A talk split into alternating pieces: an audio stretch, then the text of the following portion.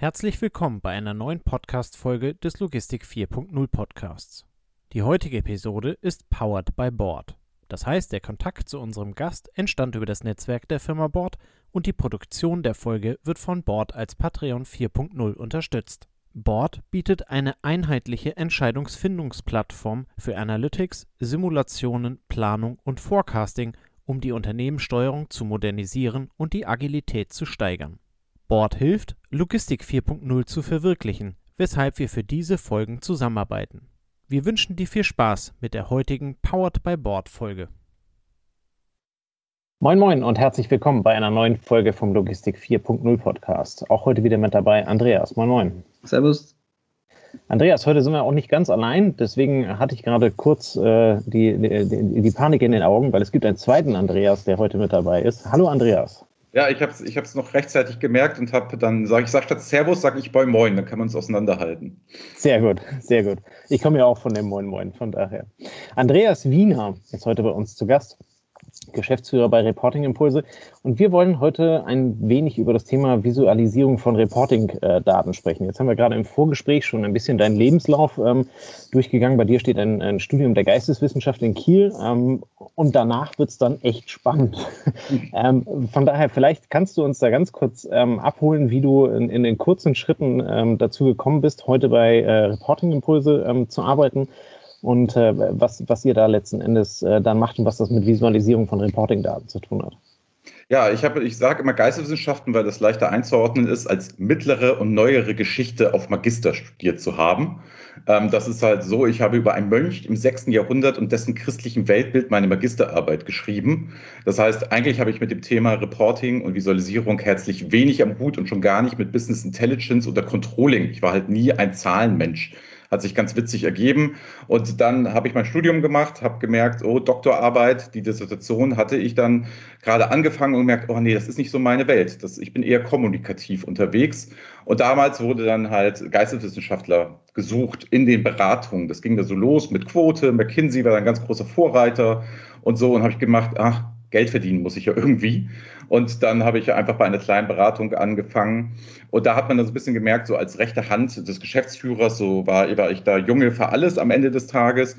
Und dann war es so, ich war auf einer Messe, habe einen kleinen Vortrag gehalten und dann kam das Fraunhofer-Institut auf mich zu, Professor Georg Kohlhammer, und sagte, er hätte da ein Thema, nämlich Visualisierung von großen Datenmengen. Und ich komme doch aus der Kommunikation, ich bin doch Geisteswissenschaftler und er hat, er hat gehört, ich kann sehr gut schreiben.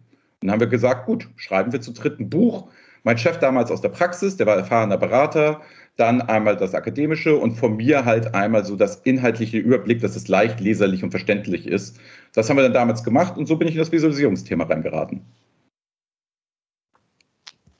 Das äh, klingt, äh, ja, ich habe es gerade schon gesagt, das klingt sehr wild, aber äh, letzten Endes, was du gerade im Vorgespräch auch gesagt hast, die, mein, meine Skills haben halt eben immer genau ähm, gerade dazu gepasst, ähm, weswegen so ein Lebenslauf ähm, äh, dann am Ende halt eben auch hinhaut. Ähm, heute bist du Geschäftsführer bei Reporting Impulse. Was, was macht ihr?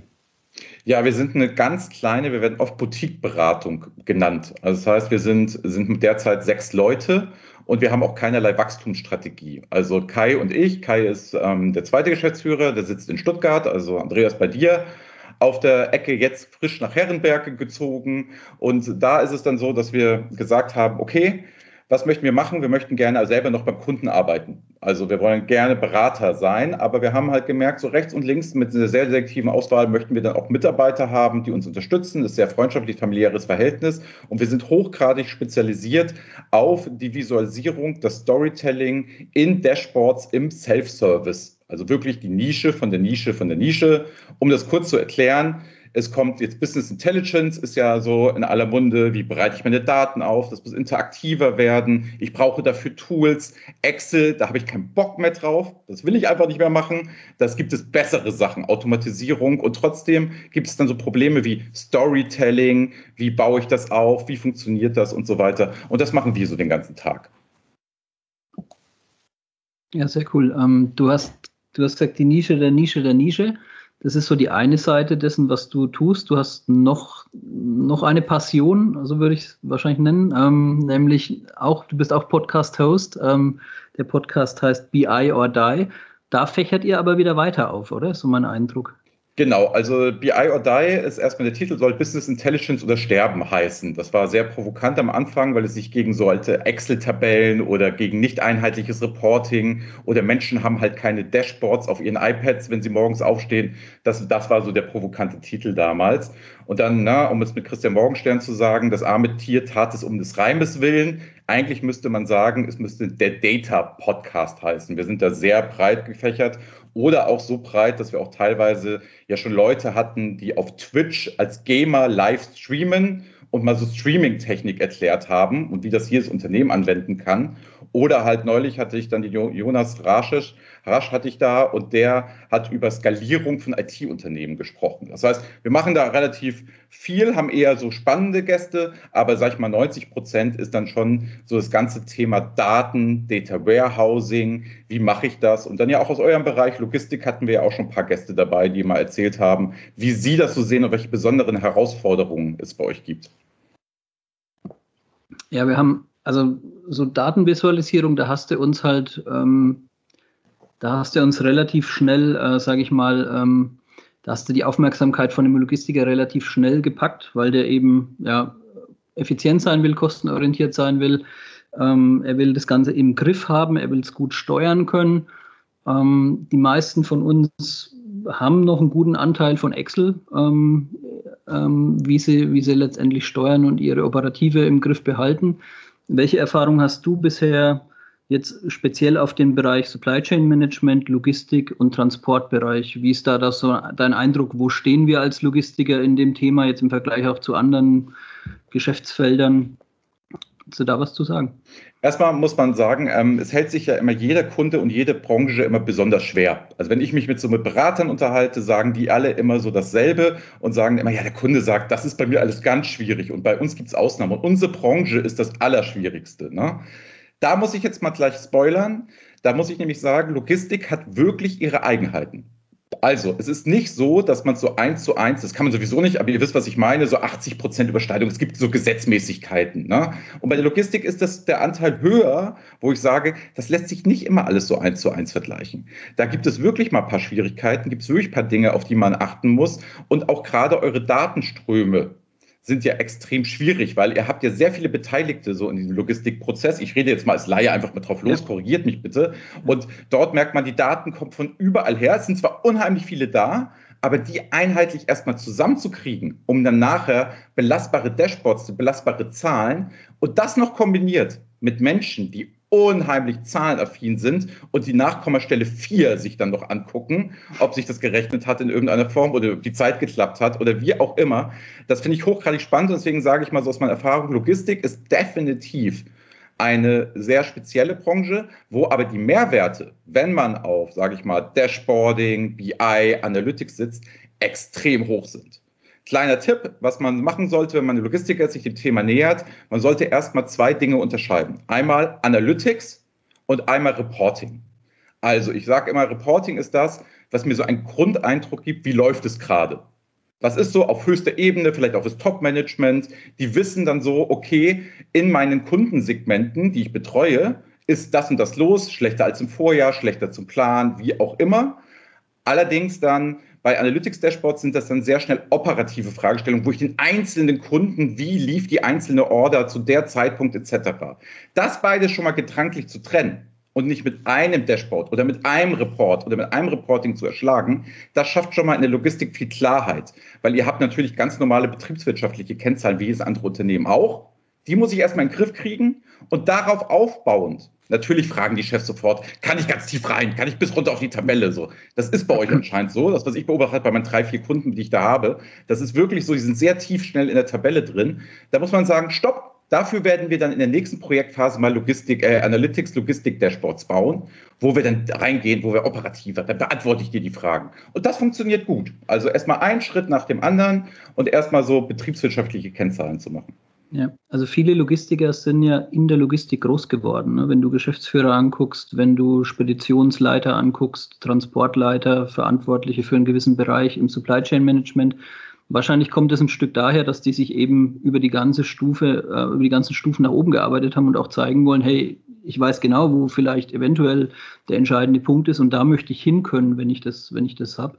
Aber ihr, ihr nähert euch dann im ersten Moment von oben und sagt äh, 80-20 erstmal das Wesentliche ähm, greifen. Genau, also gerade ist es halt, ist es wie immer. So, wenn ihr sehr stark im Detail anfangt, wenn ihr das Thema Business Intelligence Dashboarding aufmachen wollt und fangt gleich im Detail an, direkt mit der Königsdisziplin, dann sind die Hürden natürlich extrem hoch. Mhm. Und da bin ich dann ganz schnell wieder mit meiner Excel für den Einzelfall. Da kann ich ganz schnell mit meiner Excel in der Einzelfall wieder das ad hoc machen. Aber das kostet euch ja ein Schweinegeld, wenn ihr jedes Mal mit diesen Excel-Ad-Hoc-Anfragen arbeitet. Dann ist es halt besser zu sagen, wir haben verlässliche Daten, auf die können wir bauen und das ist erstmal einfach. Da vielleicht reißt ihr auch am Anfang, nach dem ersten Jahr, noch niemanden vom Hocker, der sagt, oh krass, das können wir jetzt alles sehen. Aber darauf aufbauen, dann tiefe, belastbare Analysen zu machen, die per Knopfdruck funktionieren und mir noch mehrere Korrelationen, Zusammenhänge geben, als es eine Excel jemals könnte dahin muss ich mich entwickeln. Deswegen wirklich der Klassiker. Ich sage immer, Picasso war der beste Landschaftsmaler seiner Zeit, bevor er den Kubismus erfunden hat. Das heißt, nähert euch erstmal mit Landschaftsmalerei und macht es erstmal. Okay, also erst der grobe Blick und dann tiefer rein und feiner. Genau, auch vom Projekt her. Also, dass man wirklich und, sagt, ich baue das dann immer weiter auf und drüssel auf und nutze die Daten, die ich dann habe ja. um das dann wirklich feiner, kadurarer und näher ans operative Geschäft zu gehen. Das ist ja. ganz, ganz wichtig. Hast, hast du schon ähm, Projekte, wo du so ein bisschen Erfahrung hast? Also die Logistik spricht immer ein bisschen davon, es gibt eine Intralogistik, was findet innerhalb einer Halle statt. Du hast vorhin die Order genannt, ne, wie das Paket sozusagen sich zusammensammelt, dann gepackt wird, dann über die Brücke zum DHL geht. Dann gibt es den Transportbereich, das sind meistens sehr große Netzwerke beteiligt. Ähm, vielleicht ist es mal eine DHL, vielleicht sind es aber auch 300 verschiedene Spediteure aus dem Mittelstand. Da ist so meine Erfahrung also mal aus der Arbeit, da eine Datenbasis zu schaffen, die, für all, die dann irgendwo verfügbar ist und da auch 90, 100 Prozent zu erreichen, ist schon relativ schwierig in den deutschen Logistikstrukturen. Ne? Kannst, kannst du da ein bisschen was dazu sagen? Habt ihr da Erfahrungen gemacht? Absolut, absolut. Also es ist so, ich kann mal so ein paar Beispiele nennen. Also wir sind bei Hapag-Lloyd, wir sind ähm, unter anderem bei Hellmann Logistik. Nehmen wir mal ein bisschen Hellmann Logistik, weil ja. die haben noch eine gewisse Größe, so, ne, sind ja, ja auch weltweit aktiv, ähm, machen auch ganz tolle Projekte und die machen das bisschen so mit dem Projektvorgehen, was ich jetzt gerade beschrieben habe. Und bei denen ist es halt so, die Datenlage ne, ist halt schon seit Jahrzehnten das Problem. Man hat da aber jetzt auch langsam mal gemerkt, na, also hört mal zu, wir werden niemals auf die 100 Prozent in irgendeiner Form kommen, sondern wir nehmen das, was wir haben und die haben schon sehr gute Daten, sage ich mal, obwohl es bei euch sehr, sehr komplex ist. Es ist aber auch eine Frage, es ist ja alles lösbar, wie viel möchte ich investieren und wie viel ist mir das wert? Das bedeutet ja, ich muss dann ja nachher die BI-Systeme, Planungssysteme, die müssen ja nachher dann auch unter Beweis stellen, dass der Invest, die Daten alle ranzuschaffen, das alles zu machen, sich auch wirklich lohnt. Und das ist halt nur in so Long Run. Und wenn ich jetzt halt Geschäftsführer von so einer, von so einer ähm, Firma bin und sehe nur meinen Jahresbonus, dann wird sich BI, Data etc. nicht rechnen. Möchte ich aber konkurrenzfähig bleiben und möchte ich Wettbewerbsvorteile generieren über die nächsten fünf, sechs, sieben Jahre, dann muss ich es machen. Da habe ich gar keine Wahl. Ne? Also es bedeutet, ich glaube, in der Logistikbranche ist das sehr viel Invest, sehr viel Disziplin, auch sehr viel die Mitarbeiter mitzunehmen, dass sie darauf Bock haben, um das langfristige Ziel zu sehen. Und wie du ja sagtest, ne, einmal Logistiker, immer Logistiker, da kann man ja also auch als der Vorteil nutzen, die sehr lange dann auch mal zu planen und zu machen, wobei ich, dass die Logistiker immer sehr hektisch auch oft sind einfach von dem Geschäft her. Das treibt einen ja so vor sich her. Ne? Also ihr habt ja viele Probleme, es passieren ja viele Dinge. Also es ist wirklich eine anstrengende, herausfordernde Branche. Und was ich so mitnehme als Laie, wenn ich das von außen mal immer kurz in meinen kurzen Projekten so sehe, ähm, ohne mich da ja tiefer einzuarbeiten, ist ja so, der Preisdruck ist ja halt auch extrem. Also es ist ja eine extreme Geschichte. Es ist ja, ist ja nicht so wie in anderen Branchen, wo die Preise relativ stabil sind. Da ist ja wirklich Kampf um jeden einzelnen Cent, jede Sekunde, jede Minute, um besser will man werden. Sehr sportlich. Es ist halt, es ist halt ein stetiger Markt. Ne? Also vor allem im Transportbereich ist es wirklich ein Markt mit Tagespreisen, mit Tendenzen im Jahr, mit saisonalen Schwankungen. Und wenn dann so Geschichten wie Corona passieren, dann kannst du auf der glücklichen Seite stehen oder eben vielleicht auch auf der, die einen Monat lang ein Geschäft macht und es bleibt nichts davon übrig. Ähm, aber was so den, den Invest angeht, da könnten ja die, sage ich mal, deutschen familiären ähm, Unternehmensstrukturen eventuell auch noch ein Stück unterstützen, weil da plant man dann doch mal auf fünf Jahre, auf sieben Jahre, auf zehn Jahre und äh, hastet nicht von Quartalsabschluss zu Quartalsabschluss. Ja. Genau, also das ist auch nochmal ganz spannend. Also ähm, wir haben, machen ähm, aus der Tradition heraus fast nur große Konzerne und sehr große Mittelständler. Gar nicht, weil ähm, wir das wollen, sondern weil da die Nachfrage als erstes generiert wurde, als wir uns vor acht Jahren gegründet haben. Das heißt, wir hatten immer diese großen Brands, ne, so Vattenfall, Adidas etc. Das waren so klassisch unsere Kunden, so First Mover und so. Und dann haben wir halt irgendwann gemerkt, es ist sehr, sehr spannend, auch im Mittelstand so, und die kommen jetzt nach und nach. Also die Firma Spieß, die machen Verpackungsmaterial. Da saß dann am ersten Kickoff-Tag der Inhaber, Herr Spieß, mit seinen 400 Mann, der saß dann mal mit. Ich habe das noch nie gehabt, dass jemand, dem ich das Geld dann direkt aus der Tasche gezogen habe, der mal kennenlernen wollte, wofür zahle ich denn für die kurze Zeit so viel Geld? Das wollte er halt mal wissen. Ja. Und das war ganz spannend. Und daher merkt man, der Mittelstand hat eine Riesenchance in dem Thema, das sehr schnell, sehr kostengünstig, ähm, hinzukriegen, weil er diese großen politischen Strukturen nicht hat.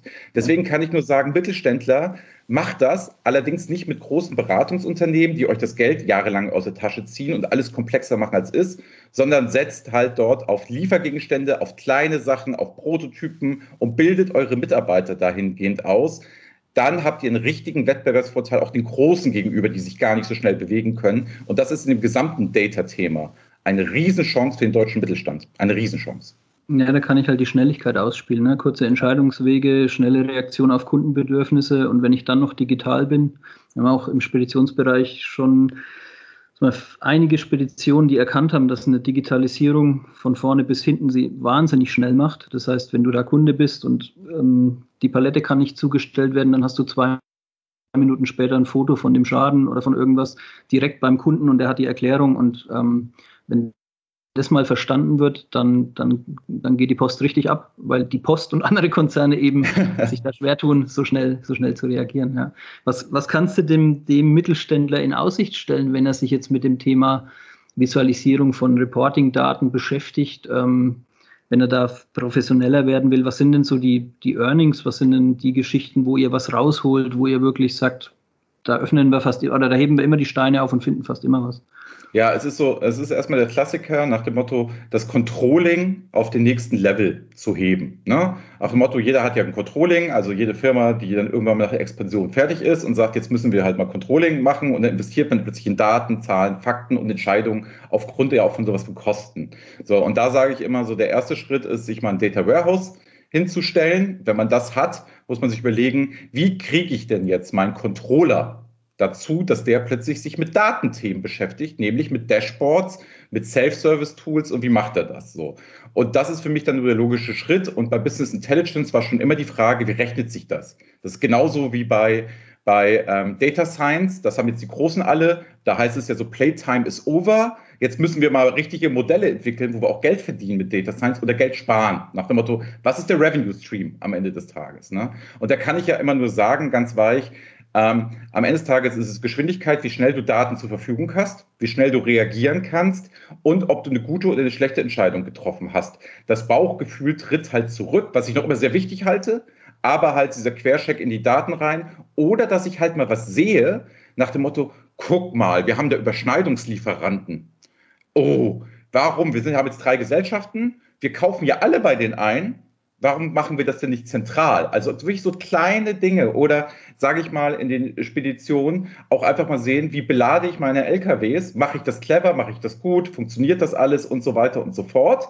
Und ist das nicht, wenn ich den Prozess ändern würde und das mal als Szenario durchspielen, das ist schon wieder Königsdisziplin, mit Tools, dann kann ich ja vielleicht da viel effektiver werden. Und ich glaube halt, das kann ich nicht von außen einkaufen, glaube ich fest dran. Ich glaube nicht, ich kann mir einen Strategieberater holen für die Logistik, der das alles kann. Glaube ich nicht. Ich glaube, sowas muss organisch aus dem Unternehmen wachsen. Und was wir jetzt machen, ist das Handwerkzeug mitzugeben, damit die Leute sowas dann selber irgendwann machen können. Also mein Ziel ist immer, der Kunde soll nachher besser sein als wir. Wir bringen die Leute nur aufs Pferd, aber aus dem Berg hoch. Da müssen sie schon selber dann hochreiten. Das können wir nicht und wir sind ja nicht schlau. Was weiß ich von Logistik? Also ganz ehrlich, ich kann sagen, ruf mal lieber hier bei Hellmann an, die hatten dasselbe Problem, tausch dich mit denen aus, das machen die sofort, weil ich alle Kunden immer zusammenbringe, aber ich ja. kann dir nie in die Tiefe gehen. Was ich aber kann ist, ich gebe dir die Werkzeugkiste, damit du nachher das selber machen kannst. Das ist so mein Job den ganzen Tag.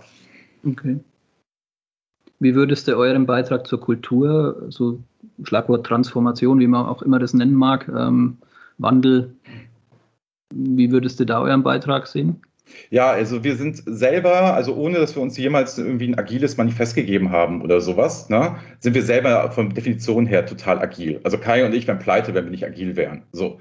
Und deswegen übertragen wir es hart auf den Kunden, weil wir halt so sind, wie wir sind. Und das heißt, mit uns ist ein Projekt immer Stress, weil wir es auf einen kurzen Zeitraum machen, sehr, sehr kurz, um dann halt in einem Sprint die Prototypen zu haben. Das muss dann nicht alles hundertprozentig lauffähig sein, aber es muss für den Kunden auch das Gefühl geben, da wird nicht lange geplant, da gibt es nicht tausend Projektpläne, das ist nicht alles schwierig. Kauf es fertig ein, Festpreis, das kriegst du von mir, das kannst du haben und ich verspreche dir aus der Erfahrung heraus, deine Leute können danach mit weiterarbeiten. Und dann wieder das nächste kleine Projekt. Das heißt, so Transformation ist für mich, erstens, du wirst damit nie fertig und zweitens musst du halt kleine, vier Steps machen, Mosaik, das dann nachher das Gesamtbild gibt. Und das kann dir kein Berater der Welt von außen abnehmen. Niemals. Das kannst du dich nur selber für entscheiden und dann immer wieder gucken, wer ist es rechts, links, was mache ich damit und wer kann, hat die Expertise, mir darüber zu helfen. Große Beratungen, um das noch zu sagen, sehe ich immer sinnvoll, um vielleicht so Rahmenverträge zu machen, wenn ich sie als verlängerte Werkbank einsetze, weil ich vielleicht die Ressourcen nicht habe. Aber dann nicht als klassischer Beratungsauftrag, boah, die sollen mir den Laden umkrempeln. Und vom Mindset ist es so, wir sind laut, wir sind schwierig, wir ecken an, wir sagen unsere Meinung. Mir ist es relativ egal, ob der Chef dann damit glücklich ist oder nicht. Da müssen wir da hingehen und dem Chef sagen, hallo, das ist aber der richtige Weg, weil, und das kann auch mal wehtun. So, und das kann auch mal, muss man wissen, wenn Reporting-Impulse kommt, du hast ja gefragt, wo steht die Logistik? Da spiegel ich auch mal ganz hart, Leute, ey, da müsst ihr alle mal ran, weil die anderen aus anderen Branchen sind da viel, viel weiter. Und du kannst dir vorstellen, wenn du es als Mitarbeiter sagst, ist vielleicht nicht so cool. Wenn du aber als jemand, der ist, der einfach wieder geht, ne, sehe ich das auch mit als unsere Aufgabe, dort zu beraten, ohne irgendwelche Leute vorzuführen. Aber auch so ein bisschen zu pieksen, jetzt gehen wir mal weiter. So machen wir auch mal. Und die Welt ist nicht so schwierig. So. Und das, das ist, so, glaube ich, unsere Story. Und das haben wir ganz gut hingekriegt, was so Transformation ähm, angeht, um mal zu sehen, oh, guck mal, es gibt Leute, die arbeiten komplett anders als wir das kennen. So, ich glaube, das bringen wir so ein bisschen mit. Aber wir sind keine Transformationsberater, Herr Bewahre, so. Das können wir überhaupt nicht. Ja, aber so ein bisschen so, wie wenn ihr das Feuer mitbringt. Ne? Also ihr, ihr bringt die Flamme mit und dann liegt es aber an der Firma, die Flamme zu nehmen und da äh, das Lagerfeuer zu pflegen und dann aufzubauen und das Ding dann richtig brennen zu lassen. Ja. Genau. Den Gedanken, den Gedanken hatte ich vorhin auch. Ähm, sorry, aber als du gesagt hast, äh, wir, wir geben den Leuten das Handwerk, um den Berg zu besteigen, ähm, da hatte ich genau den gleichen Gedanken im Kopf wie Andreas gerade. Ihr bringt quasi das Feuer mit, aber anzünden müssen die sich am Ende selber. Ja. Um dann halt eben für ihre Organisation zu brennen. Zu brennen. Das heißt, also ihr gebt denen die Möglichkeit, hat eben, oder beziehungsweise durch eure ja quasi externe Einschätzung gibt denen die Möglichkeit, hat eben aufzubrechen und sich Gedanken zu machen. Das, was du vorhin sagtest mit dem Bauchgefühl. Bauchgefühl ist sicherlich wichtig, aber Bauchgefühl führt halt eben am Ende auch zu Betriebsblindheit. Ähm, und ihr seid dann halt eben da, ähm, hast du eingangs auch gesagt, jede, jedes Unternehmen, jede Branche hält sich für die schwierigste überhaupt. Und wenn man denen halt eben mal sagt, das ist äh, schön, dass ihr das, das ist auch schwierig, was ihr macht, aber ihr könnt es mhm. viel einfacher haben und könnt damit dann halt eben loslegen, ähm, dann ist das ja gerade in diesem, in diesem Modell, wie ihr arbeitet mit eher kleineren Steps, äh, sind ja dann auch viel schneller Erfolge da. Ne? Also wenn ich, mir, wenn ich mir eine große Beratungsgesellschaft reinnehme, und äh, wie du sagst, äh, die, die, sagt dann also hier äh, einmal bitte auf links ähm, und wieder profitabel, ähm, das dauert dann ja dann auch entsprechend. Ne? Und ähm, ihr, ihr liefert da sehr schnell dann halt eben ja, Erfolgserlebnisse ganz am Ende. Ne? Also genau, also darum, Erfolgserlebnisse auf, auf dem Konto und äh, natürlich dann halt eben auch für die Mitarbeiter. Das ist es halt. Also das, das, das, das Spannende ist, ich hatte, hat, hatten wir ja kurz im Vorgespräch, ähm, nach wie läuft es momentan gerade so, ne? Und ich setze halt immer nicht darauf, wo ist der höchste Preis, wo verdiene ich am meisten, sondern mit wem arbeite ich am besten zusammen. Ne? Das soll gar nicht arrogant klingen, sondern dieses, wenn das kulturell nicht passt und man das nicht möchte, und das, also, ne, ich versuche mich ja authentisch zu geben, dann bitte nicht Reporting-Impulse beauftragen, sondern man weiß, das ist jetzt das Vorgehen, das machen wir zusammen, das wagen wir auch zusammen. Wir sind auch offen für Scheitern. Also ich mache ja alles zum Festpreis. Das bedeutet, dass ich halt auch sage, hör mal zu, wenn es dann nicht klappt, machen wir das so lange bei dir fertig, bis es klappt und du zufrieden bist, weil das ist dann ja mein Leistungsversprechen auf der anderen Seite. Und das muss dann kulturell passen. Und wenn ich jetzt sage, nee, bei mir ist alles im Wasserfall, bei mir muss es alle Struktur haben. Mitarbeiter werden gefälligst den ganzen Tag geschult. So zwei Stunden Sessions kann ich mir nicht vorstellen. Die sitzen auch alle im Büro und da müssen wir da stehen. Also ihr wisst, was ich meine. Ich überspitze das jetzt. Ne? Dann passen wir da nicht rein und das spiegeln wir auch ehrlich. Deswegen sagen wir immer jedem Kunden, hallo, ich mache bei euch gerne meinen Initialvortrag. Wie sieht Dashboards, Visualisierung in verschiedenen Tools aus? Dann lernst du das alles mal kennen, hast Wissen auf jeden Fall schon mal generiert, kannst du überlegen, ob das spannend für dich ist und so. Und dann sitzen wir im kleinen Kreis noch mal eine halbe Stunde zusammen und reden mal ein bisschen über Kultur und wie ich es wahrgenommen habe. Klassisches Beispiel, wenn ich jetzt in so einem Vortrag merke, 95 ähm, Prozent der Leute haben die Kamera aus, momentan in der heutigen Zeit. Dann weiß ich schon, wie es um die Digitalisierung steht bei denen. Das ist nicht selbstverständlich, dass solche Meetings gehalten werden, etc. Weil ihr müsst euch vorstellen, ihr macht einen Workshop mit Leuten, ähm, das haben wir ab und zu bei Siemens, und da sind dann erstmal acht Kameras aus. Dann redet ihr gegen eine schwarze Wand an eurem Schreibtisch.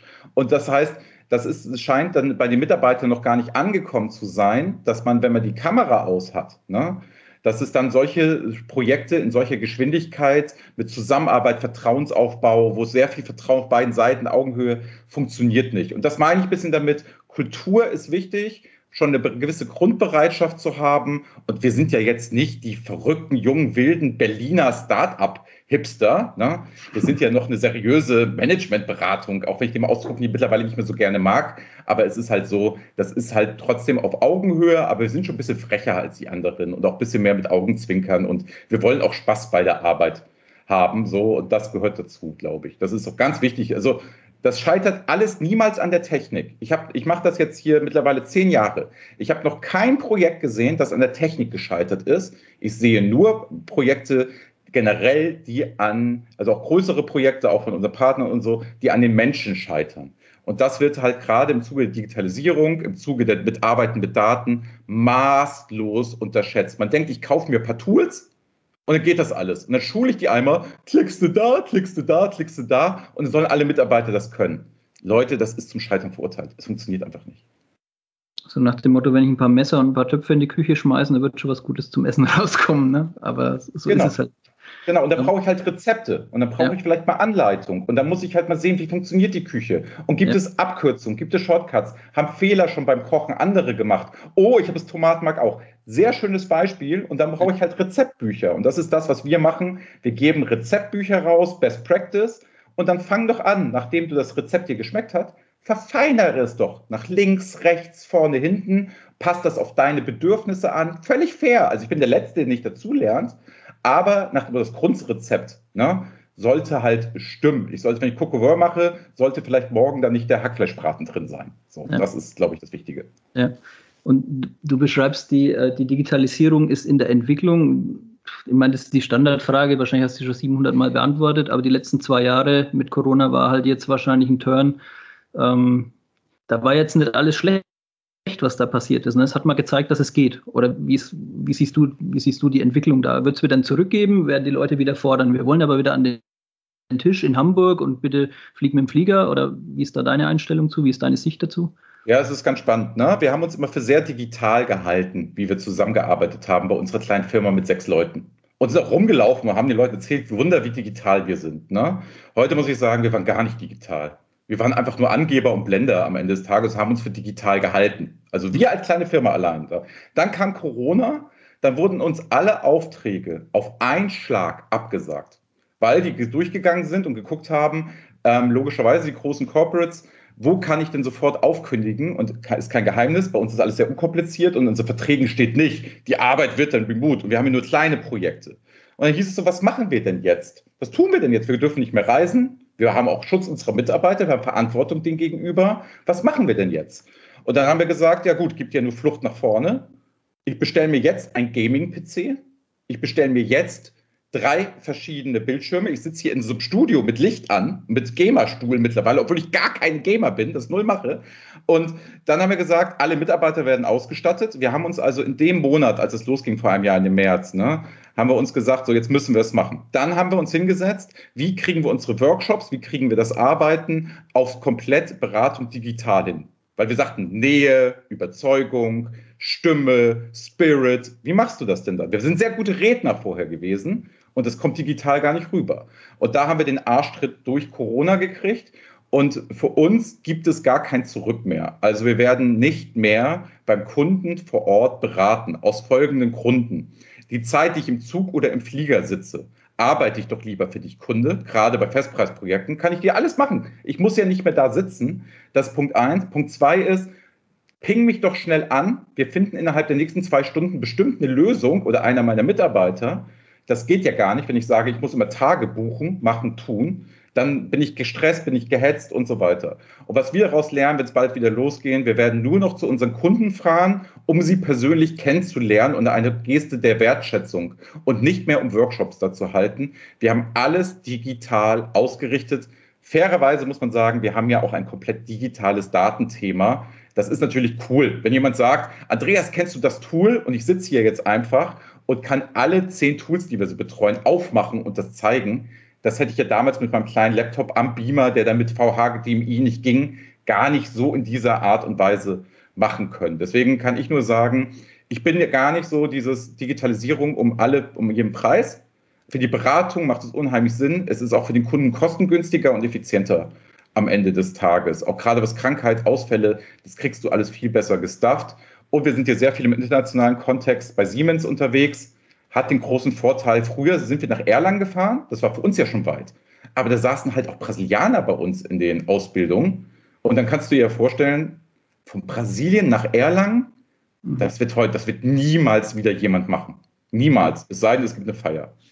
Ja, es wird effizienter und die Einheiten, in denen ihr arbeitet, werden sozusagen vom Halbtag gehen wir auf Stunden oder gehen auf zwei Stunden Slots und dadurch wirst du ja auch schneller in der Umsetzung, weil du eben den Zyklus erhöhst, ne, die Frequenz erhöhst. Also das genau. haben wir bei uns in ein, zwei Projekten auch, dass wir sagen, dann machen wir ein Weekly mit 30 Minuten, du kannst deine Probleme mitbringen, du kannst im Vorfeld schicken, wir besprechen das und nächste Woche wieder und dann ist zwischendrin Hausaufgabe, Stillarbeit, wie man es auch immer nennen mag. Und so kommt man schneller vorwärts als sich so im Kalender rot den 19. des Folgemonats zu markieren. Ne? Genau, und wir arbeiten auch ganz stark in der Mitarbeiterausbildung mit so einem Blended-Ansatz. Das bedeutet, wir haben ganz viele Videos, die dich erstmal anleiten. Mhm. Das ist jetzt nicht so geil. Ne? Also wenn du jetzt Mitarbeiter bist, du musst da durch. Das ist schon relativ anstrengend, auch wenn die gut gemacht sind und so. Es ist aber immer noch Videoschulung. Das ist ja immer was anderes. Machen wir uns nichts vor. Ja. Aber wo wir sagen, hör mal zu, weil du gerade sagtest, Hausaufgaben. Guck dir das erstmal an. Rein theoretisch, wenn du fleißig bist, kannst du es komplett alleine machen. Kannst danach brauchst du uns nicht mehr, vielleicht doch für Spezialfragen. Aber so, aber dieser Blended-Ansatz, bitte macht das, gerade Juniorige machen das sehr gut. Ne? Also junge Frauen und Männer, die machen das gerne, die gucken das eher mal an. Und die sind dann topfit im Workshop, weil ich sage immer, ich bin ja jetzt nicht mehr derjenige, der dir von Adam und Eva alles erzählt, sondern ich möchte ja am liebsten, du hast ganz viel Wissen schon und wir können sofort mit den schwierigen, geilen Dingen loslegen. Erstens macht das meine Mitarbeiter glücklich, weil wir ja immer weiter können und uns weiterentwickeln. Und das Zweite ist, je besser der Kunde vorbereitet ist, umso mehr Geld spart er und so schneller kriegen wir die Leute bei schwierigen Fragen nach vorne und können machen und ausprobieren und so weiter. Und in diesem Prozess, glaube ich, befinden wir uns gerade, dass der Kunde immer mehr merkt, meine Vorbereitung für Projekte und nicht mehr dieses, ich setze mich dahin, der Wiener kommt und erklärt mir heute alles. Nee, das weißt du vielleicht schon vorher, darfst nochmal ruhig nachfragen und ins Detail gehen und so fair, ne? also rede ich nicht drüber.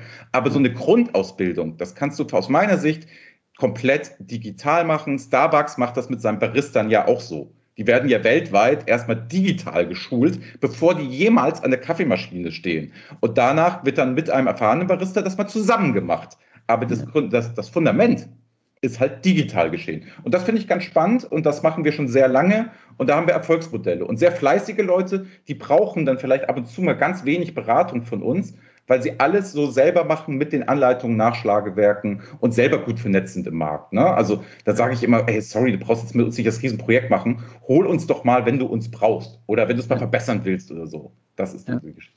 Ja, wenn du bei der Schulung die Pflicht nach vorne ziehst und hast dann in, in deiner Einheit die Kür, dann kommen ja auch die Interessierten, also dann, dann ist ja viel interessanter, als wenn du zeigst, ich klicke jetzt mit der Maus hier oben aufs Menü und erkläre jeden Punkt. Ja. Das ist so ätzend. Wart ihr auch mal in so einer Tourschulung?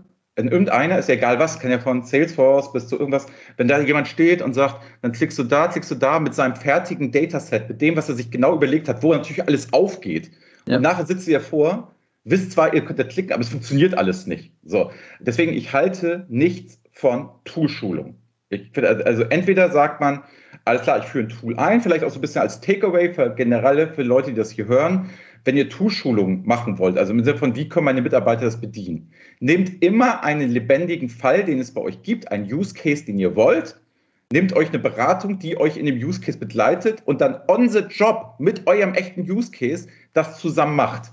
Da müsst ihr aber auch mal verzeihen, dass der Berater, der euch da hilft, vielleicht ja nicht alles ad hoc weiß, weil er kann sich nicht auf alles vorbereiten. Aber er hat ja das Leistungsversprechen gemacht, ich habe das schon mal gemacht oder ich weiß, wie es geht. Und das in der Zusammenarbeit, Prototyping, Prototyping, Prototyping, aus meiner Sicht der beste Weg, den es gibt. Ja, und du baust ja dann auch eher eine Lerngruppe, als dass du den Einzelschüler in seinem Monitor wie in den 80er Jahren äh, hier so in der Zehnerreihe ähm, irgendwie beschulst, ne? sondern die lösen dann eventuell gemeinsam das Problem, weil ein Pfiffiger dabei ist, der sagt, naja, hier und hier kommen wir doch dahin. Ja, cool. Ähm, jetzt hat uns der Levent Archik von Board zusammengebracht. Äh, wir haben hier eine Powered by Board Folge. Äh, jetzt bist du Experte in dem Bereich BI. Ähm, wie ist deine Einschätzung zum, zu den Tools von Board? Was ist, was ist der Beitrag von Board zur Entwicklung des Themas Controlling, des Themas Datenanalyse? Wie würdest du das einordnen? Ja, also ich arbeite ja auch schon ein paar Jahre mit Board zusammen. Das ist ja einer unserer, unserer Tools, die wir selber auch im Einsatz haben und die wir ja auch betreuen. Also prinzipiell betreuen wir erstmal jedes Tool in Neutralität. So, das ist bei uns ganz, ganz wichtig. Mir ist es egal, was der Kunde für ein Tool hat. Ich mache aber ab und zu auch Toolauswahl, also moderiere die stark und mache das ein bisschen und motiviere die Leute. Was brauchst du denn eigentlich wirklich? Ne? Und da sage ich bei Board erzähle ich immer wieder dieselbe Geschichte. Wenn du Planung, BI, Workflow Management, alles in einem Tool haben möchtest und wenn du sehr flexibel sein möchtest, wenn du dort eine verlässliche, gute Geschichte haben möchtest, die tausendmal erprobt ist mit vielen Kunden und was auch eine große Lösung am Ende des Tages ist, bist du bei Board hervorragend aufgehoben. Wenn du jetzt allerdings sehr viel ad hoc machst, Ne? Ohne dass sie, ich will nicht sagen, dass sie es nicht können, aber sehr viel ad hoc machst oder so, dann überleg doch mal eine Doppelvendor-Strategie. Vielleicht ist dann so ein Power BI, so ein Tableau, so eine SAC ähm, daneben doch ganz interessant. Allerdings, wenn ich jetzt, was ich eher beobachte, ist, die Leute kaufen Board wegen der Planungskomponente und wissen gar nicht, wie stark Board in dem Business Intelligence Reporting Bereich ist. Das wird öfter gar nicht gesehen, weil es ist auch ein sehr mächtiges Tool. Vielleicht nicht so stark, wenn man sich so einen Gartner-Quadranten anguckt oder einen Barkscore und so. Äh, vielleicht nicht, was man auch mal davon halten mag, aber ähm, wenn man sich das anguckt, merkt man, okay, das sind Defizite, aber ich vergleiche das immer mit einem 100-Meter-Lauf. Wenn Usain Bolt gewinnt das jetzt, sagen wir mal, es ist einer der anderen Tools, ne? reicht mir nicht auch der Drittplatzierte im 100-Meter-Finale? Das heißt, die, die Unterschiede sind für Profis oder Toolhersteller, die sind bestimmt da, die sollen sich da challengen. Ne? Aber ganz ehrlich, Andreas Tobias, ne, dass ihr beide, wenn ihr euch jetzt die Tools nacheinander anguckt und ich zeige das mit meiner standardisierten Visualisierung, ihr könnt die nicht auseinanderhalten, ob das jetzt Board ist, ob das Power BI, ob das SAC ist. Das könnt ihr beide, umgekehrt, so wie ihr jetzt Logistikexperten seid, bin ich halt Laie da. Umgekehrt, ihr seid dann Laie. Ihr würdet den Unterschied nicht merken. Höchstens, dass ihr sagt, bei dem einen oder anderen gefällt euch die Navigation besser ja, who cares, das ist ein bisschen mehr Usability, aber die werden ja alle lernen ja voneinander, die kopieren sich ja auch alle. Und Board ist für mich noch immer so eine schöne All-in-One-Lösung, sehr progressiv. Und was ich gerne mag, das ist ein super Team. Also das darf man auch vergessen. Oft bei der Toolauswahl wird über Funktionalitäten von Tools geredet, die nachher sowieso keiner nutzt. Bei Board werde ich nicht alleine gelassen. Sofort der Vertriebsprozess, die kenne ich sehr gut. Ich weiß, die Geschäftsführer, die stehen zu ihrem Wort. Und was ich auch noch weiß, ist, dass die Pre-Sales Consultants und Consulting Team, die versprechen dir kein Mist, was sie nachher nicht halten können. Die helfen dir dann nachher, auch wenn es mal hart auf hart kommt und die lassen dich nicht hängen. Hört sich jetzt an wie der größte Werbeblock aller Zeiten. Ich mhm. kriege keinen einzigen Cent vom Board. Es ist nur einfach meine persönliche Meinung. Schönen Gruß an Levent Archik und ähm, Ansgar Eickler an der Stelle, weil ich habe schon tolle ähm, ähm, ähm, Events mit denen zusammen gemacht. Und Ansgar Eickler war ja auch bei mir im Podcast. Also insofern auf jeden Fall, auch wenn ihr nur BI machen wollt, wenn ihr Planung machen wollt, muss man sich mal Board angucken. Also alles andere ist doof. Ist dumm. Ja. Und bei der Auswahl von Tools kann man das, also kann ich auch unterstreichen. Ne? Man sollte nicht immer nur die Software sehen, man sollte sich nicht nur durchlesen, was da geboten wird an, an Bullet Points sozusagen, sondern das Team hinter der, dem Tool angucken, mit den Leuten sprechen, die kennenlernen, die Kunden kennenlernen, zwei, drei Referenzkunden besuchen, deren Eindruck über Jahre, was sich da angesammelt hat, das ist viel mehr wert, als wenn ich mir sozusagen ähm, die Packungsbeilage durchlese. Ne? Könnt ihr doch sowieso nicht beurteilen. Also ja. mal ganz ehrlich, also es ist ja. so komplex das Thema und so riesig und ihr kennt gar nicht die Anforderungen, die alle auf euch zukommen werden, wenn ihr sowas dann einführt. Das heißt, man überschätzt sich da ja maßlos. Man kann ja nur den Status quo matchen und sich dann hochrechnen als Kunde und was kann es mir nachher bringen? viel besser Best Practices von anderen ähm, einholen, das gehen und dann halt ganz ehrlich, ihr trefft auch keine falsche Toolentscheidung.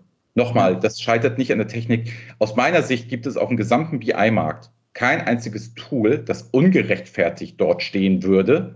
Es gibt immer eine Rechtfertigung dafür. Es kann besser zu mir passen, es kann schlechter zu mir passen, aber selbst wenn es ein bisschen schlechter zu mir passt, entscheidet euch lieber schnell, geht den Weg, seid agil, weil alles, was die in einem Tool lernen, also Beispiel, ich habe jetzt Power BI mit 365, so, na, kommt auf einmal los, ich probiere mich mal aus. Alles, was der Mitarbeiter da lernt, kann er komplett auf Board, wenn er es dann einsetzt, bleiben wir bei dem Beispiel, ja, hat er ja schon gelernt, das kann er dann da wiederverwerten. Das ist ja nicht so, als würde er dann völlig neu anfangen. Deswegen bitte macht kein Rocket Science aus der, aus der ähm, Tool-Evaluierung. Ganz ehrlich, das muss architektonisch passen, das muss mit der IT eng abgestimmt sein. Das sind solche Themen. Rechte-Management ist immer ein Thema, wobei ich immer sagen muss, moderne Firmen machen das nicht mehr so krass. Nach dem Motto, Italiener wird ihr wohl sehen dürfen, was der Franzose macht. Ja, nee, das geht bei uns nicht. Bei Porsche habe ich das immer. Das geht nicht, das geht nicht. Und dann fragst du immer weiter, weiter, weiter, eskalierst das immer weiter nach oben und plötzlich, das wäre doch gut, wenn die beiden das mal sehen würden. Vielleicht können die sich ja absprechen. Mhm. Das heißt, da gibt es auch viel Legendenbildung, was die Leute so sehen dürfen. Das ist so typisch deutsche Fürstentümer. So. Gerade auch diese, wir hatten über Digitalisierung gesprochen, wir haben über Daten gesprochen, Riesenchance für Logistiker, die ja weltweit arbeiten, auch oft, zu sagen, wir vereinheitlichen und alle lernen voneinander, alle gucken nur auf ein Dashboard und nicht jeder fegt seine Zahlen so hin, damit er gut aussieht und seinen Bonus am Ende des Tages kriegt. Okay. Ähm, jetzt haben wir viel über BI gesprochen, jetzt nochmal so Richtung Logistik.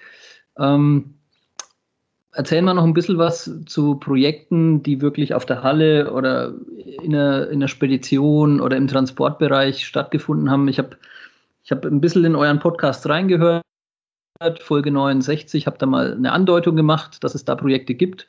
Jetzt raus damit. Ähm, was sind spannende Projekte mit Firmen? Wo kannst du sagen, da, da kann der Hörer jetzt mal konkret erleben, was ihr da, was ihr da aufgebaut habt oder was ihr da installiert habt?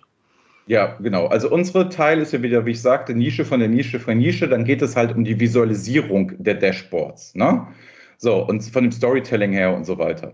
Das ist jetzt, sag ich mal, wenn wir nur über die Visualisierung sprechen, relativ öde. Aus folgendem Grund. Weil ich ja, jetzt stehe ich auf der Fläche, auf dem Shopfloor und brauche jetzt vielleicht fünf Kennzahlen, gegen die ich das steuere.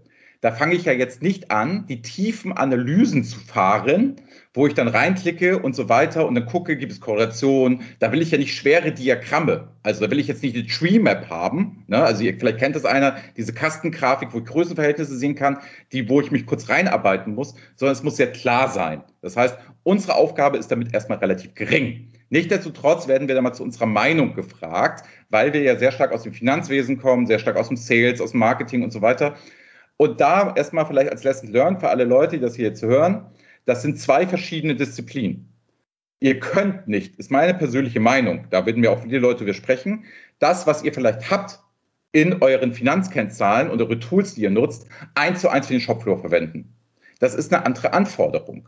Das bedeutet, erstmal sind diese Business Intelligence Tools nicht darauf ausgelegt, Daten in Realtime zu machen. Ja, ich weiß, das geht auch irgendwie, aber erstmal nicht. Und was möchte ich doch, wenn ich auf dem Shopfloor stehe? Je schneller die Daten da sind, umso geiler ist es doch, weil je so schnell kann ich reagieren. Dafür brauche ich diese Analysetiefe ja nicht. Also mit einem Tableau auf dem Shopfloor zu stehen und irgendwelche Data Scientist aufwärmen, forget it. Also, Heißt, Lesson Learned 1 ist aus den Projekten, die ich immer so nebenbei, wo ich auch immer gesagt habe, ey, das mache ich nicht hauptberuflich, ich kann aber gerne mal drauf gucken, so, ähm, so als Meinung. Und da habe ich gelernt, große Bildschirme sind wichtig, die schnell die, die entscheidende Information, das wissen die Leute auch am besten selbst, welche sie brauchen, und ruhig mal mit den Leuten auf der Fläche reden. Also es ist ja so, was ja auch Six Sigma und wie das alles geht, redet mal mit den Leuten auf der Fläche, man unterschätzt die dann oft auch. Ne? Also es kann dir oft jemand sagen, der mit dem Gabelstapler von links nach rechts, was der für eine Zahl bräuchte, um besser zu arbeiten macht das nicht top-down, sondern fragt die Leute und seid erstmal dafür offen. Und die sind jetzt nicht gewohnt, jeden Tag in Zahlen zu sprechen. Da müsst ihr halt ein bisschen mehr Zeit einplanen. Aber das ist richtig wertvoll. Ne? Also, ihr kennt ja alle die UPS-Geschichte wahrscheinlich. Nach dem Motto, brauchst einmal mit dem Fahrer reden, dann hättest du es gewusst, was tausendmal aus irgendwelchen Data Science-Projekten rauskam. So. Und das finde ich erstmal als ersten Tipp. Und das zweite ist, wenn ich so ein Shopfloor-Management habe, ist das mal, wo hängen diese Dashboards? Ist ganz entscheidend. Und das nächste, wo ich mich mit auseinandersetzen würde, ist, kenne ich halt so von Schenker und so, wo es jetzt mit den Brillen losgeht.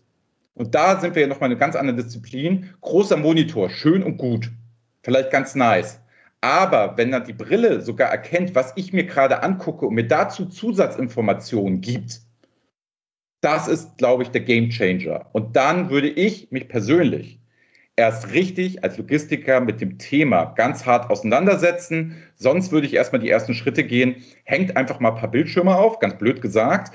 Und jetzt ist doch das Spannende, die Konnektivität. Heißt, wie kriege ich die Daten denn da rein? Also die Sensortechnik, die Sachen. Und da wird schwer. Und dann bitte kann ich nur sagen, rechnet vorher den Case.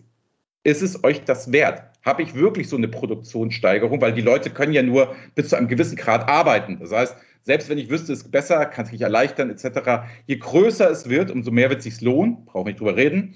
Aber ich muss auch ganz ehrlich sagen, ich bin da, was Operational BI ist so der Begriff, den man dafür immer nennt, sehr skeptisch. Und dann kann ich nur mal empfehlen, Patrick Theobald mit seinem Startup Peakboard. Die mhm. kennen ja wahrscheinlich einige Menschen auch aus der Theobald-Schnittstelle SAP. Der hat ja jetzt eine neue Geschichte. Da habe ich auch mal mit ihm zwei, drei Videos zugedreht, wo er erklärt hat, was typische Cases auf der Fläche sind. Kann man gerne sich mal angucken, gibt es bei YouTube. Ähm, der macht ja, hat ja so eine kleine Box und der nimmt das ab. Und das, der nennt das auch Operational BI, hat aber wenig mit den klassischen Tools zu tun. Und ohne zu spoilern, ihr werdet mit Board nicht Operational BI auf der Fläche machen. Das, wird, das kann ich mir nicht vorstellen. Bitte, Levent, Ansgar, wenn ich mich irre, schreibt uns das hier in die Kommentare oder so, dann reagiert das gerne. Es würde mich aber komplett überraschen und es wäre wieder meine, meine Empfehlung. Also was man mitnehmen kann, so als Lesson Learned aus meinen Projekten, Shopfloor, ist, ist für mich, ja, Daten sind schön und gut, aber es muss dann nachher auch realistisch umsetzbar sein. Die Prozesse müssen ja wirklich angepasst werden. Und dann bitte, da ist Einfachheit vor Komplexität auf jeden Fall ähm, gefragt.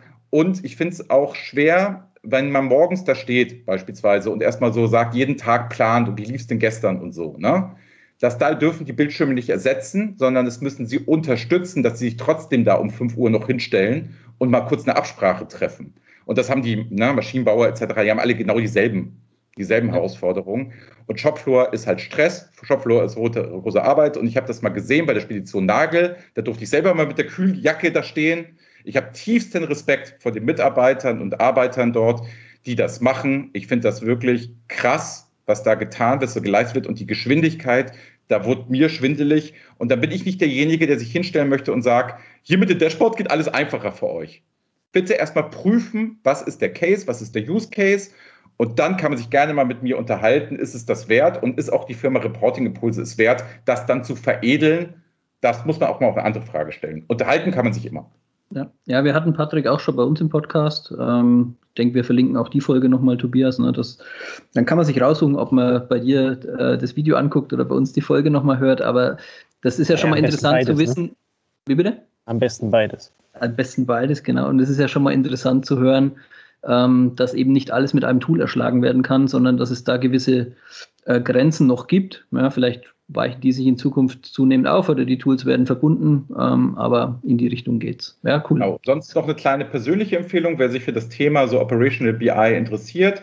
Ähm, da gibt es ein Startup, das heißt Hubsters. Ähm, zwei, zwei Jungs, die ich auch nicht ähm, kannte, die haben das gegründet und die schrieben mich über LinkedIn an und sagten, Andreas, hi, wir sind ein Startup, dürfen wir in deinen Podcast kommen und ein bisschen Werbung machen? Und ich fand diese offene Art so erfrischend und so herzlich gesagt, komm vorbei, und die erzählen halt mal, wie sie auch mit Business Intelligence Tools bisschen was machen. Die vertreten eine andere Meinung als die, die ich gerade geäußert habe. Die sehen da schon Wege, die sehen da schon Potenziale. Wie gesagt, ich bin ja jetzt nicht der tiefe Experte. Deswegen hört euch das auch gerne mal an. Und wenn ihr die cool findet, ich kann nur sagen, vom menschlichen her, und ich glaube, da kriegt ihr echt gute Beratung ähm, wirklich, wo man sagen muss, dass die wissen schon, was sie tun. Hörte sich alles für mich sehr, sehr gut an, ohne dass ich euch jetzt sagen kann, ich habe 20 Projekte mit denen gemacht. Aber wenn euch das gefällt, hört da mal rein. Die sind super, Hubsters heißen die. Ja, super, danke für den Tipp. Gucken wir uns mal an.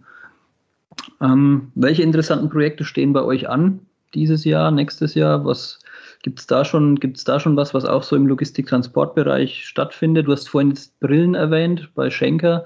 Das heißt, die Information rutscht dann wahrscheinlich in den Moment, also die wird genau dann passend geliefert, wenn ich sie brauche. Und genau. das, das ist nochmal ein bisschen so ein Turn, weil ich ja sonst mit Informationen suchen muss immer noch, ne? Genau, also diese, ich glaube, diese, also ohne dass ich da jetzt Projekte hätte, aber wir sind sehr stark ja. mit Microsoft unterwegs. Das bedeutet, die HoloLens-Brille ist bei uns okay. drauf. Und das bedeutet, Microsoft Power BI, Microsoft Teams, wie wir uns gerade unterhalten, ist ja schon auf der Brille dann. Das bedeutet, man muss sich mal vorstellen, da nimmt einer ein Paket und möchte es auf den Laster legen. Wir machen ganz platt. Und die Brille scannt sofort den QR-Code.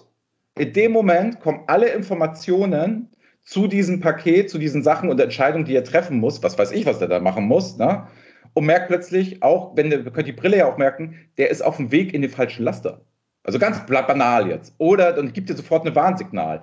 Oder nach dem Motto, du stehst vor einer Maschine, die nicht läuft, oder irgendwelche Prozessketten oder der LKW ist noch nicht da und du hast auf deiner Brille, siehst du, wie der live kommt. Wir kennen das vielleicht alle, wenn wir WhatsApp nutzen, ne? wenn, es, wenn es heißt, so, wann kommt denn meine Freundin? Und dann gucke ich drauf und sehe, ach, die kommt aus Köln bald hier angefahren und ich kann live sehen, wo sie gerade ist. Das sind ja alle Spielfelder die dann da kommen. Und ich glaube, das wird erst den großen Wurf in der Logistik geben. Tut mir leid an alle Leute, die jetzt mit Bildschirmen darum hantieren und so weiter. Ich glaube, wenn ich freie Hände habe, wenn ich nicht irgendwo hingehen muss, wie du sagtest, suchen, dann wird es erst der Game Changer. Deswegen konzentriert euch erstmal intern auf eure Daten, weil die könnt ihr nachher alle nutzen.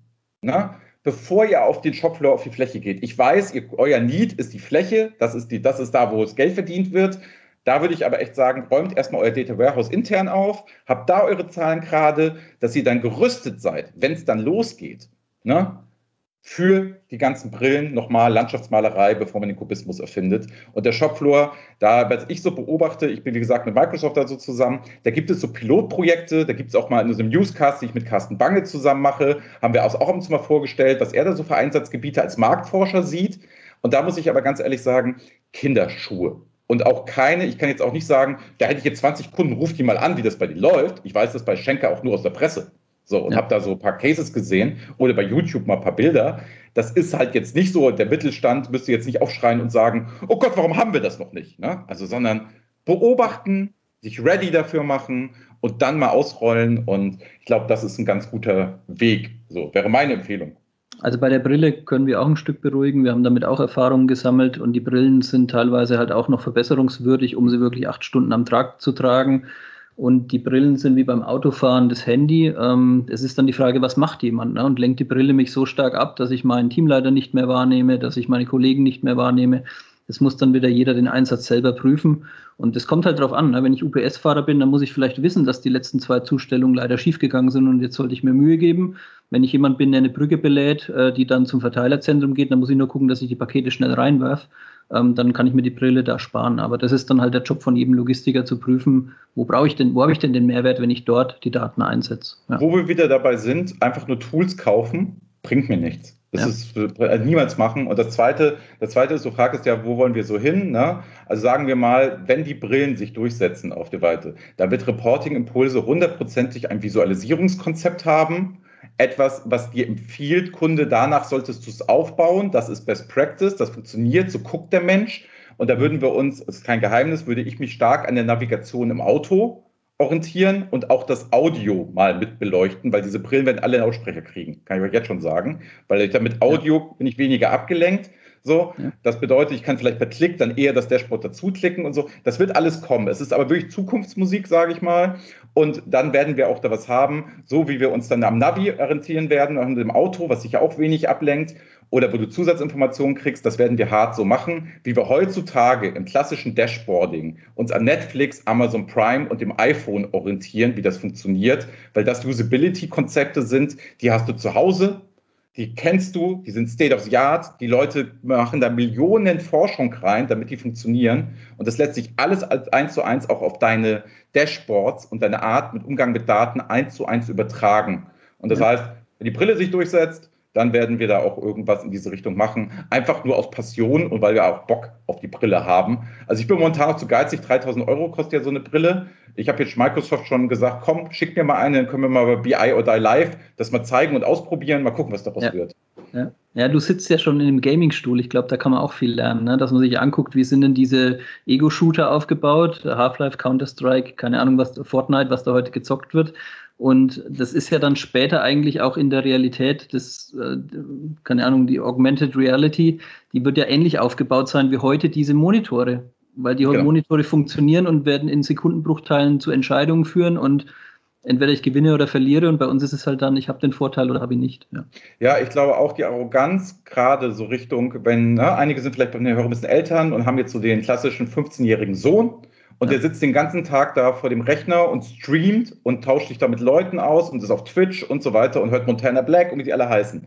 Diese Arroganz tut uns nicht gut, das als lächerlich abzutun. Oder sowas wie E-Sports. Mhm. So, ja, also diese Skills, diese Fähigkeiten, was da alles draus entstehen wird. Also ich sage es mal ganz platt, ich habe über Twitch, über das Gaming, weil ich einen Freund habe, der macht das, habe ich gelernt, wie wir Livestreaming über LinkedIn, über YouTube, über Twitch machen, wo Leute uns direkt Fragen stellen können, wo wir unseren Podcast live aufzeichnen. Ey, hätte ich das als Beratung eingekauft, ich wäre arm geworden. Was der mir alles Erfahrungswerten. Und der witzige Effekt ist, dass also zum Beispiel lieben Gruß an Ralf Schatten, ähm, der ist auch Bordkunde übrigens, fällt mir gerade auf, ähm, der ist Leiter Controlling bei der KPMG. Und okay. ähm, der hat einen Sohn, und die gucken sich unsere Events abends zusammen auf Twitch an, weil der Sohnemann sagt, ey, die sind ja ganz cool, die reden ja ein bisschen anders. Aber der hat ihm das Konto bei Twitch eingerichtet. Dann sehen wir halt immer, was spielt der noch und so Fortnite und so. Also es ist relativ witzig. Also insofern, ja. was ich nur mitgeben möchte, ist, unterschätzt mir nicht, was die junge Generation gerade an Technik macht, tut, etc. Ich bin da sehr open-minded, ich finde das sehr, sehr spannend und ich möchte nicht hören, erinnert ihr euch noch damals an die Handy-Diskussion? Ich werde nie ein Handy brauchen. Das sind jetzt die Leute, die im Zug sitzen und das Handy auf laut haben und das ganze Abteil aufwecken und dann da reinschreien. Das waren die, die damals gesagt haben, ich brauche ein Handy. Ja, ja, also das ist eine gewisse Medienkompetenz, die die Kids heute schon lernen, die haben uns schon überholt, kann man sagen. Ja, ähm, wir haben deine Profile ein bisschen gestalkt. Ich habe gefunden, Fußball, Literatur, Geschichte hast du vorhin schon gesagt. Ähm, aber irgendwo bin ich dann auch darauf gestoßen, dass du Jordan 4 Retros sammelst, wenn das so ja. richtig ist. Das ist ein Basketballschuh ähm, genau. von Nike. Wie kommt man denn dazu? Oder ist es eine Geldanlage? Ja, also ich kann beides beantworten. Also das erste ist, ich bin ein absolutes Kind der 90er Jahre. Also es bedeutet, äh, mein großes Laster ist McDonalds und Coca-Cola. Also mich kannst du glücklich damit machen. Also meine kleine Tochter ist vier Jahre alt und die hat sagt immer, sie will nicht mehr in den Pommesladen fahren. Also damit man das so ein bisschen einordnen kann. Obwohl ich sonst Vegetarier bin und sehr, sehr gut mich ernähre. Aber das ist so, bin ich gebrandet. Cola, ja. exakt dasselbe, wo die Leute mich angucken, wie äh, als gesunder Mensch, du kannst ja in eine Cola hier jetzt rein. Das ist so, wo ich gebrandet. Ne? Das heißt, so alles, was 90er Jahre, Hip-Hop etc. ist, dann habe ich früher Basketball gespielt und da kam dann Michael Jordan. So, und das war dann so die Geschichte. Und ich hatte die Schuhe von meinen Eltern damals im Original. So, und die habe ich heute noch. Und dann habe ich angefangen, die zu sammeln, als sie in der Retro Edition rauskam. Und ich habe mittlerweile, ich habe mittlerweile 24 Paar Schuhe. So, alles dasselbe Modell, alles dieselbe Sachen in verschiedenen Farben etc. Die Leute denken sich, ist der bescheuert. So, da habe ich jetzt vor zehn Jahren mit angefangen, einfach nur so aus Kind der 90er Jahre. Ich gönne mir das mal weil es ja. schon cool sich einen Schuh für 230 Euro leisten zu können. Ja. Jetzt sagt man, boah, Turnschuh für 32 Euro? Ja, und es ist folgendermaßen, man gibt jetzt ja mittlerweile ähm, so Stocks und solche Geschichten, da kann man gucken, was sind seine Schuhe wert, oder du kannst sie zum Festpreis, was jemand sofort bezahlen würde. Und das habe ich mal zusammengerechnet. Ich habe für meine Schuhe so ungefähr 10.000 Euro ausgegeben. Und ich würde jetzt momentan, wenn ich alle meine Schuhe verkaufen würde, 35.000 Euro damit machen. Und die Aktienanlage würde ich gerne mal sehen. Ich mache das aber nicht aus dem Grund, ich bin völlig wahnsinnig, ich trage diese Schule, Schuhe. Ah, okay. Das bedeutet, das ist wie so bei Käferfahrern, die sich so zuwinken und zunicken. Wenn wir irgendjemanden mit Jordans sehen, dann ist es auch so, man nickt sich so gegenseitig zu. Das ist so eine gewisse Geisteshaltung. Das ist so ein bisschen Michael Jordan. Das ist so dieses, diese Aus, dieses Ausnahmetalent. Man zeigt man, wie alt man ist, zeigt man dadurch auch. Und wie wahnsinnig man ist, dass man diese Schuhe trägt, weil die werden ja verlost und sind limited. Und ja. ich stand tatsächlich schon in Berlin in der Schlange für ein paar Schuhe saß stand ich acht Stunden. Und dann merkt man mal, wie wach die Leidenschaft ist. Hätte ich diese Schuhe nie angezogen, wären, wäre das Paar jetzt momentan 6.500 Euro wert. Aber das, ich mache das ja aus Überzeugung und nicht als Geld, als Geldanlage. Ne? Aber es zeigt so ein bisschen, auch offen für sowas sein. Das ist so mein Hobby und ich gönne mir sonst nicht viele Hobbys. Insofern ist das mein Hobby geworden ist ein bisschen so, wie wenn ich meinem Sohn sage, ähm, ja klar, hatte ich damals von den ersten Lego Star Wars Lego-Sets hatte ich welche, die sind jetzt irgendwo in der Kiste da, ne? Und er so, wie, du hattest, kosten heute 150 Euro, haben damals 7 Euro. 99, äh, 7 Mark oder so gekostet oder 12, ja. das dann ähnlich. Da kann ja, ich auch cool. von Freund von mir erzählen, der hat, der sammelt Lego und er kauft immer zweimal die Limited Edition. Eine baut er bei sich auf und einmal hat er die und damit refinanziert er sich sein Lego-Spaß schon seit Jahrzehnten. Okay. das ist auch, auch genauso ein irres Feld. Also da kann man auch äh, wunder viel Geld verdienen, aber ich finde, sammeln, auch Geld zu verdienen, das ist Unsinn. Das ist einfach Quatsch. Naja, das ist eher so ähm, eine Befriedigung des inneren Bedürfnisses, das zu haben, ne, wie du sagst, oder die Erinnerung an die Vergangenheit, die dann so cool war. Ja, sehr cool. Dann haben wir noch eine Abschlussfrage, Tobias. Ich darf, okay. Du hast, du hast noch ziemlich wenig Redeanteil gehabt. Ja, ihr, ihr, ihr seid da so in Flow reingekommen. Ähm, wir, wir, haben immer so eine obligatorische Abschlussfrage. Äh, ähm, jetzt haben wir sehr viel über deinen Lebenslauf und äh, auch über das, was dich, was dich aktuell im, im Job äh, mit der Firma beschäftigt, äh, gesprochen. Ähm, was, was hat dich so beeinflusst, dass du diesen Weg gegangen bist? Also die Frage ist bei uns dann immer so, welches Buch, Film, Podcast, Medium, äh, irgend, irgend so ein Thema. Ähm, was, was hat dich da, wenn du es wenn benennen kannst, äh, in der Vergangenheit äh, da, äh, genau in diesen Weg ähm, äh, geschoben, den du dann gegangen bist? Ich glaube, den, den muss ich so beantworten, was jetzt relativ neu für uns ist, was der Gamechanger bei uns war. Ich hatte es erzählt mit Corona oder Digitalisierung. Ne? Und wir streamen ja jeden Freitag um 10 Uhr live zum Thema Data Jobs, um 13.30 Uhr zum Thema BI or Die live. Da kommt immer was und wird was gezeigt. Da machen wir die Podcast und dann sieht man jeden Tag auf LinkedIn von uns Minimum drei Posts. Das heißt, das machen wir extrem und haben halt eine sehr große Fangemeinde jetzt mittlerweile und sehr viele Connections. Und was mich da ganz krass beeinflusst hat, ist, wie jeder, der Bock drauf hat, der vielleicht selbstständig ist oder das plant zu werden oder der einfach ein bisschen glücklicher werden möchte, der guckt sich mal Gary Vaynerchuk, genannt Gary Vee, an. Bin ich ein absolut großer Fan von, von der Geisteshaltung, von dem, was er erzählt, was einen glücklich macht, auf was man Wert legen sollte. Hab schon vieles, was wir vorher gemacht haben, darin wiedererkannt. Und seitdem ich weiß, was der so vorschlägt, hat sich das auch sehr stark in meinem Privatleben niedergeschlagen, äh, niedergeschlagen wo ich gesagt habe, es geht jetzt nicht nur ums Business, sondern was macht mich glücklich am Business und das gleichzeitig, was macht mich glücklich privat und das mal für mich so ein bisschen aufzuteilen und gleichzeitig sehr stark extrovertiert mit Leuten im gesamten Internet, wie wir auch jetzt zusammenkommen, so zu reden, zu machen, zu tun und Neues zu entwickeln. Da kann ich wirklich nur Gary Vaynerchuk jeden ans Herz legen. Einfach mal bei Google eingeben. Es gibt keine Plattform, wo der nicht ist. Also könnt ihr euch euren Lieblingsplattform quasi aussuchen. Und das ist wirklich für, sag ich mal, Selbstständige ist das mindblowing, was der sagt. Und der hat alles, was er da vorschlägt, selbst durchlaufen und hat mit einem kleinen Weinhandel angefangen und gehört jetzt zu einer der größten Player im Social Media Marketing überhaupt. Und das ist tief beeindruckend. Cooler Kerl, vielleicht dem einen oder anderen unsympathisch, mag sein, aber der sagt trotzdem schlaue Sachen. Ja, kann ich so nur unterstreichen, kenne ich selber. Ähm, echt, echt, echt ein cooler Typ. Ja, das finde ich auch. Also ich habe da selten, dass ich gehabt habe, boah, und sonst vielleicht kurz, damit wir die genannt haben, auf der akademischen Seite, ne, sicherlich Professor Dr. Hichert, der eine oder andere ja mal gehört, so Visualisierungsspezialist, da war ich damals Schüler, so, der hat mich natürlich sehr, ähm, sehr geformt, was so das Fachliche ähm, sage ich mal, angeht und wie der Mensch guckt und was er macht und was er tut und so, also eher da in das Fachliche hinein. Aber das war immer so business-driven. Aber Gary hat mich auch so komplett abgeholt. So also überlegt, was bin ich denn, wer bin ich denn, wer möchte ich denn gerne sein? Ja, cool. Äh, vielen lieben Dank. Ähm, für, für, äh, für die Beantwortung der letzten Frage und natürlich vielen lieben Dank für deine Zeit äh, im, im, ganzen Podcast. Ähm, ist immer spannend. Wir, wir machen jetzt immer so, so ein, äh, eher so einen Leitfaden, äh, wie wir dann also da gemeinsam durchjoggen. Ähm, und es ist immer sehr beeindruckend, äh, wo wir dann abbiegen, welche Geschichten wir dann miterfahren dürfen, ähm, welche, welche wir halt eben dann am Ende auch unserem Hörer präsentieren können. Und äh, das ist natürlich extrem spannend, jemanden von, von, von außerhalb zu haben. Insofern vielen Dank an der Stelle an dich äh, für, die, für die vielen tollen ja, Insights sind sie am Ende in euer Geschäftsmodell, ähm, die du da mit uns und mit den äh, Hörern teilen konntest. Ähm, wir haben nebenbei versucht, ein bisschen mitzuschreiben. Ähm, alle Links, die wir finden, packen wir unten in die Show Notes rein. Äh, packen die auch bei uns auf der Seite entsprechend drauf, sodass ihr, wenn ihr da ähm, ja, den Bedarf habt, euch die Quellen dann nochmal anzuschauen, äh, findet ihr die dort. Wenn wir irgendwas vergessen, dann kann also im Zweifel nochmal jemand ergänzen. Und äh, dann, äh, ja, würde ich sagen, vielen lieben Dank Und äh, damit haben wir dann das Ende der Folge erreicht. In diesem Sinne wünschen wir euch einen schönen Abend, viel Spaß und bis dann. Ciao, ciao. Jo, ciao. Ciao. Die heutige Episode war powered by Board. Board bietet eine einheitliche Datenplattform für Analytics, Simulationen, Planung und Forecasting, um die geschäftlichen Entscheidungsfindung bestmöglich zu unterstützen.